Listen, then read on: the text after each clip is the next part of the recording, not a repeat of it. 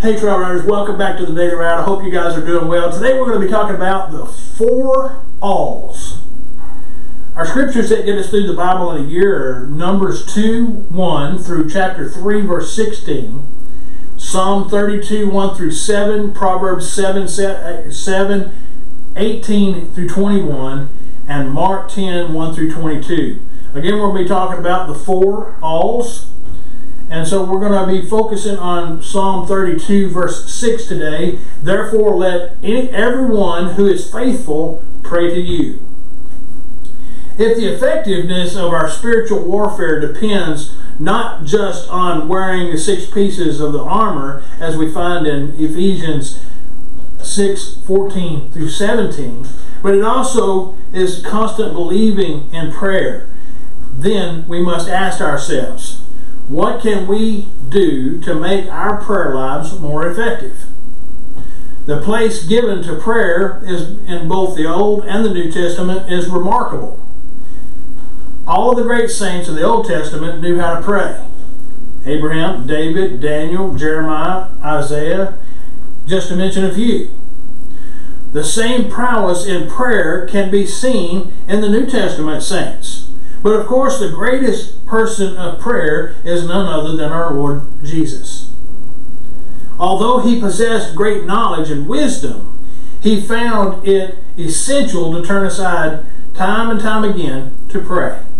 On certain occasions, he would spend all night, whole nights, in prayer and rise long before the dawn in order to pray and maintain his communion with his Father. It is surprising, therefore, that being so dependent on prayer, that he should have told his disciples, Pray always and do not become discouraged, as he tells us in Luke 18, verse 1. Praying is the only alternative to fainting. We must pray or else we faint. Paul's teaching was in regard to prayer here as we see in Ephesians 6:18 revolves around four alls. For all for this is what Paul describes here. We are to pray at all times with all prayer, with all perseverance, and for all the saints. Most Christians, however, pray at some times and it, with some prayer and with some degree of perseverance for some of God's saints. When we place some, when we replace some with the word all in these expressions, we are on our way to effective praying. Let's go to the Lord in prayer. Our Heavenly Father, we see that through prayer you offer me us the most breathtaking power. Help us to humbly to take it and use it wisely. In Jesus' name we pray.